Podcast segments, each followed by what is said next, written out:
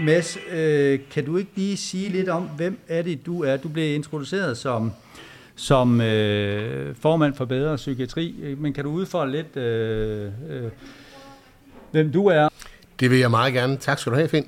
Altså, som sagt, jeg hedder Mads Engholm, og jeg er en af dem, der er kommet ind i arbejdet med psykologien og psykiatrien, fordi nogle venner faktisk spurgte mig, skulle du ikke tage at gøre en indsats for en sag, vi synes er vigtig? Og det tænkte jeg, at det må man da prøve.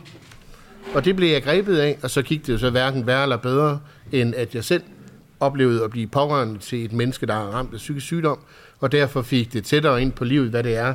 Det handler om at være pårørende, når man skal forsøge at gøre en indsats for, for dem, man har et nært forhold til, som er i kontakt med psykiatrien, og samtidig få sit eget liv og sin families liv til at fungere. Og det betyder så, at jeg har været aktiv i bedre psykiatri de sidste 12 år, og de sidste tre år her som formand. Hvis du skal pege på nogle, øh, nogle udfordringer og problemstillinger inden for de pårørende, jeg forestiller mig, der er nok at tage af. Jo, det vil jeg sige, der er.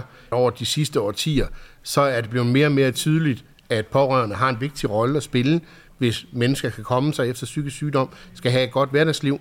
Det får vi større og større anerkendelse for, både hos politikerne og i offentligheden, og i de faggrupper, der arbejder i psykiatrien.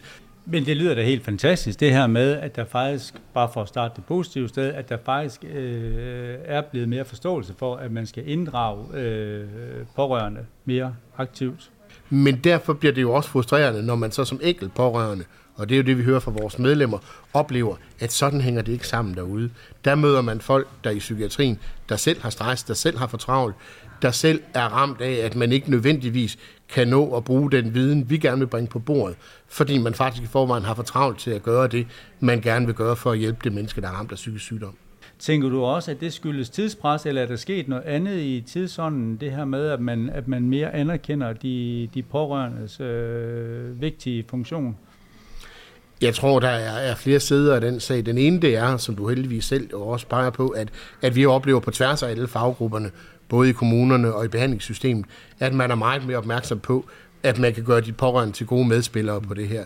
Men vi oplever selvfølgelig også situationer, hvor de pårørende selv før de blev pårørende, var ramt af sociale udfordringer, af helbredsmæssige udfordringer, der gør, at det kan være et svært liv at leve. Så lægger man så pårørende belastningen oveni.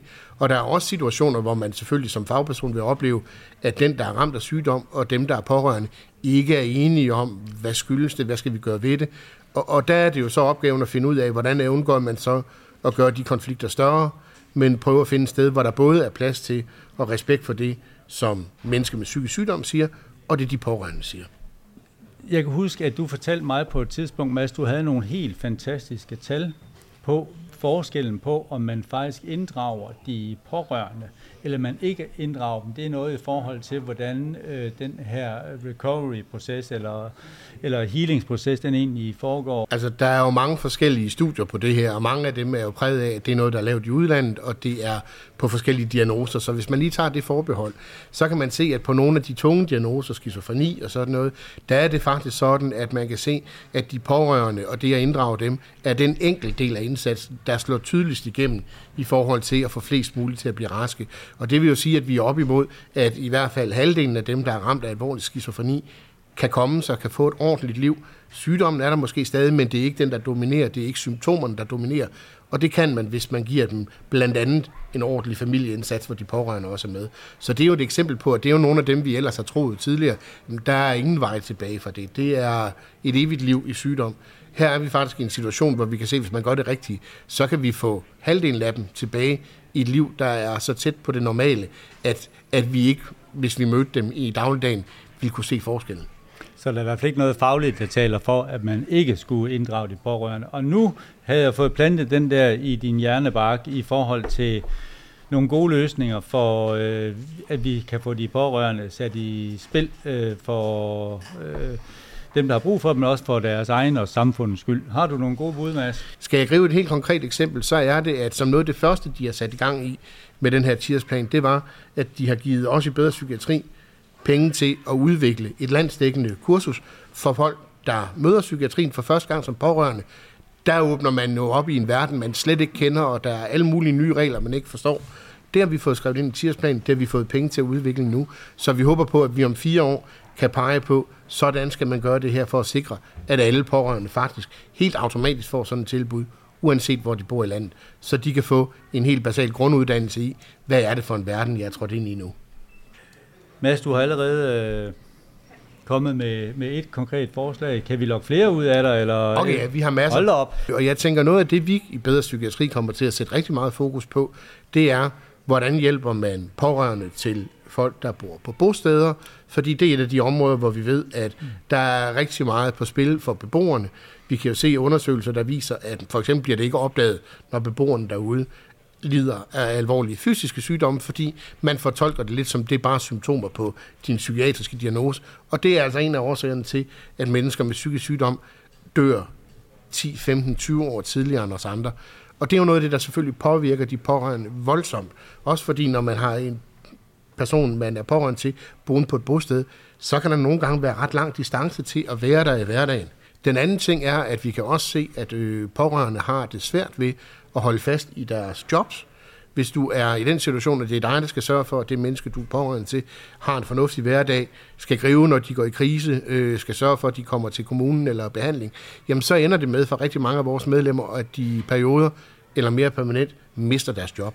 Og det går ud over dem, og det går ud over deres families økonomi, og det er jo noget af det, der gør, at hvis ikke man får sørget for, at du har et arbejdsmarked, hvor der også er plads til pårørende, så taber vi både noget af den der arbejdskraft, alle rigtig gerne vil have, men du får også gjort mange mere familier meget mere udsat.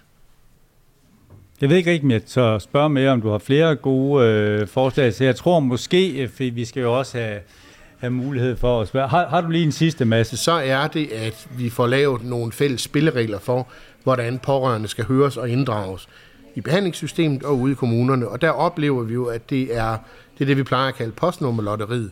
At det er ret tilfældigt efter, hvad sted du bor, om du faktisk bliver inviteret indenfor, bliver en del af dialogen, bliver hørt, bliver respekteret, eller om det er noget, du selv skal kæmpe og tvinge dig til, øh, for at komme ind til bordet og være med i drøftelserne af, hvordan skal vores hverdagsliv skrues sammen, når der nu er syg, psykisk sygdom i familien. Så det der med at få nogle fælles basale spilleregler for det, som alle faggrupper er klædt på til, og som både det kommunale og det regionale system bakker op om, det vil gøre en kæmpe forskel rigtig god idé, faktisk. Øh, bare lige 30 sekunder på den. Kan du udfolde den? Hvordan kunne man for eksempel gøre det? For eksempel noget så banalt som, at de pårørende forstår, hvad er det for en medicinering, vi har gang i?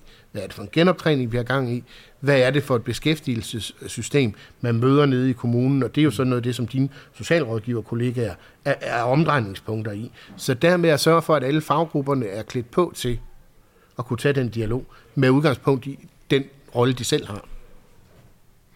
Det synes jeg, det var øh, nogle rigtig gode, konkrete bud. Øh, nu kommer det, som jeg nok... Ej, det er ikke det, jeg glæder mig mest til, det passer ikke. Men øh, vi gør altid det i vores øh, podcast, at vi har det, vi kalder et hemmeligt spørgsmål. Hvis nu bedre psykiatri, de kunne være en superhelt, hvilken superhelt øh, skulle det være, og hvorfor? Så skal man tænke tilbage til de der superhelte, man selv læste tegneserier med i gamle dage. Jamen, jeg tror faktisk godt, jeg vil give et bud på det. Øh, så den lige skud fra hoften, så er vi nok, øh, så er vi nok mest på linje med Superman. Og det er der vel, jeg kan bare lige komme på tre grunde i hvert fald. Den ene, det er det der med, at fra dag til anden, så dumper man ned på en eller anden fremmed planet i en ny virkelighed, hvor man ikke kender spillereglerne. Sådan er det at få psykisk sygdom med inden for familien, hvis ikke du har prøvet det før. Så er der den der med, at man virkelig har brug for nogle solide superkræfter for at være den gode pårørende, når man oplever, at systemet svigter, og det er svært. Ikke? Øh, den her med at kunne gå til kommunen, kunne juraen, øh, forstå syge, sygdom, forstå, hvor man kan få hjælp ind. Det er lidt ligesom at kunne flyve og have superkræfter og kunne sætte tiden i stå. Og så er det måske til sidst det der med, at øh, ja, altså, der er jo masser af kryptonit i det her system som virkelig betyder, at du kan blive lagt flad som, øh, som pårørende, hvis det er sådan, at du øh, bliver uheldigt ramt, at du for eksempel ikke kan passe dit arbejde, som vi snakkede om før. Så det var, au, det må være Superman. Jeg synes, det er ikke lige før, vi skal give Mads en lille øh, klap til for det. Det synes jeg faktisk, det var, det var ret øh, imponerende, at du kunne komme, øh, komme frem med det. Og jeg vil gerne have lov til at sige tusind tak, øh, fordi at I dukkede op i dag og øh, var en del af det her. Det var en absolut fornøjelse, og tusind tak, fordi at du lyttede med til vores øh, podcast, og øh, håber, at øh, I fik øh, noget ud af det, og ellers så ses vi snart igen. Tak for nu.